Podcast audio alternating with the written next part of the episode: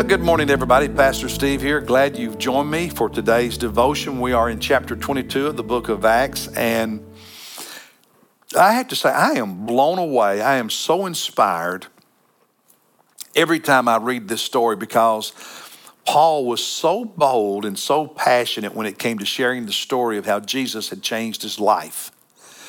You remember in chapter 21, he had been beaten within an inch of his life and rescued by the Roman soldiers. In fact, beaten so badly he can't walk. They're having to carry him up the steps.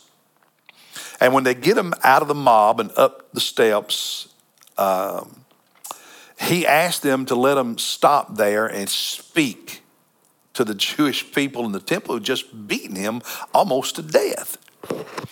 And in chapter 22, we have Paul sharing his story, his testimony. He's, uh, the, the, the fact that Paul loved them enough to, to, to rather than turn around and condemn them, but to share with them what God had done in his life and his passion. I mean, these are the people who tried to kill him, and he's telling them about Jesus. And we won't even talk to our neighbors about Jesus.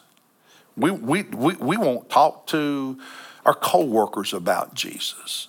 We, we, we're afraid to talk to relatives about Jesus. Well, I, I, hardest people to witness to are family. No, that's not true. That's a lie from the devil to cause you to be quiet. Stop repeating that. It's not true.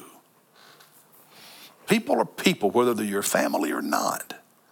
Paul's boldness and passion to share the gospel should inspire all of us to speak up.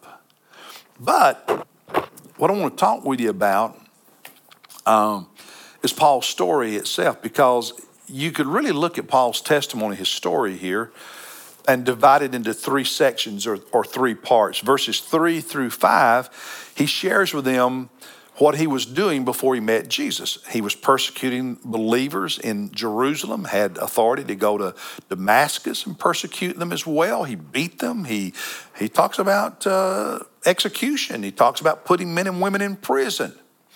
And then in the middle of it, in verses 6 to 16, he tells the story of how he met Jesus on the road to Damascus.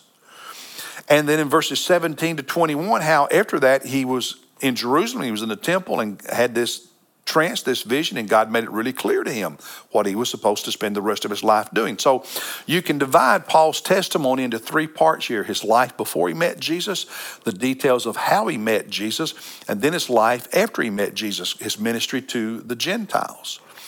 And you and me, no matter what age we were when we were saved, whether it was eight years old, 18 years old, 48 years old, we have those three parts to our, our story, our testimony before Jesus. Even if you were a child, your story before Jesus is you, you grew up in a Christian home. You grew up going to church, perhaps. That's your story. Then you have the story of when you accepted Jesus. How did, how did, you, how did you meet Jesus? And then you have the story of what your life has been like since, or how has Jesus changed your life, or what are you doing? What does Jesus mean to you today? Every, every believer, all of us as disciples, have those three parts to our testimony, to our story our life before Jesus, how we met Jesus, and our life since Jesus. And if I were to try to think of, say, a, key word for each of those three parts when it came to the Apostle Paul, I would summarize or outline his testimony this way uh, persecutor. That was his life before Jesus. He was a persecutor of the church. Uh, dramatic. His conversion experience when he met Jesus, very dramatic. And after Jesus, I'd use the word Gentiles because his ministry was to the Gentiles. And I could take those three words, persecutor, dramatic, and Gentile, and tell you the life story of the Apostle Paul. I think about my own uh, story. A word that would describe me, my story before I met Jesus was interested, being interested in the things of God, even though I didn't know much about him. And I could talk about that.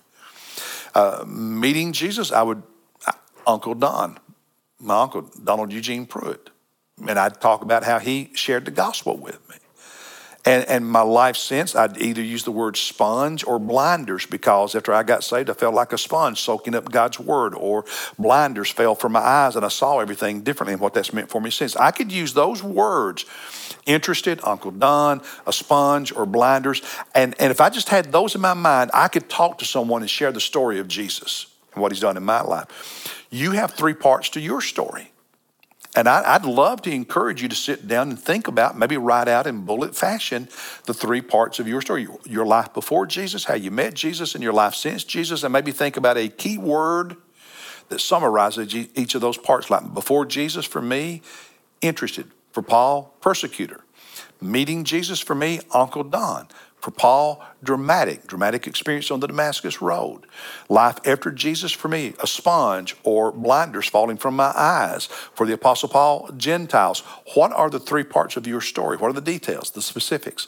And then what's maybe three words or phrases that you could use to summarize it. So if you have the chance to talk to somebody, you have those three words in your mind, and you could just use that as an outline and just talk naturally, not having to memorize anything, just those three words. I encourage you to work on that and, and this week to share your story with someone and invite them to Jesus and invite them to church Sunday. God bless you. I'll see you tomorrow as we look at chapter 23.